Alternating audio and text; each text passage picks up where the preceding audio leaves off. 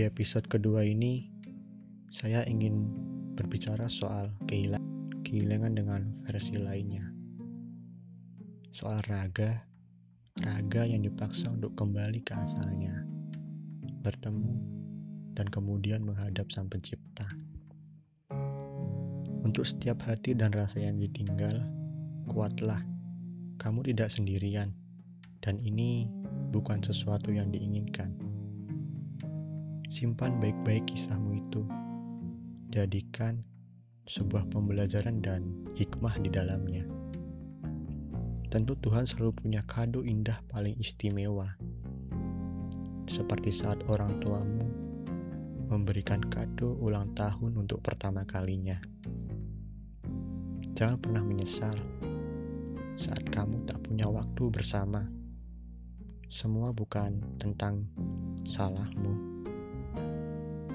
Cerita memang dibuat sedemikian rupa, bukan? Supaya kamu lebih menyikapi tentang arti kehilangan yang berarti. Kamu tahu tidak? Kenapa film terlihat menarik kalau berakhir set ending?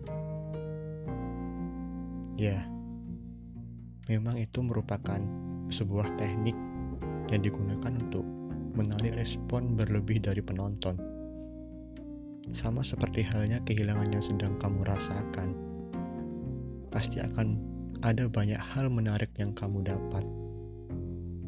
Mungkin soal sebuah perkenalan, teman-teman baru yang mengasyikkan, dan kabar baiknya kamu mencapai sebuah impian.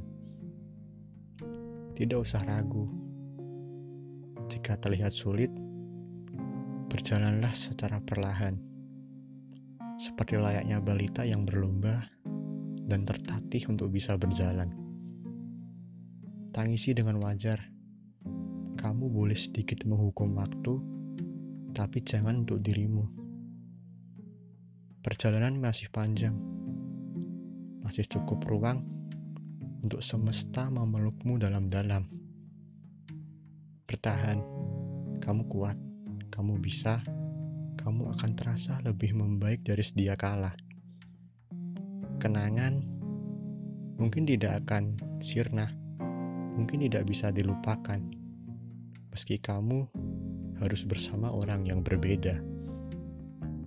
Terlebih, kamu akan ingat tempat, waktu yang sama, lagu kesukaan, bahkan kado kesukaan dan beragam cerita tentang dia.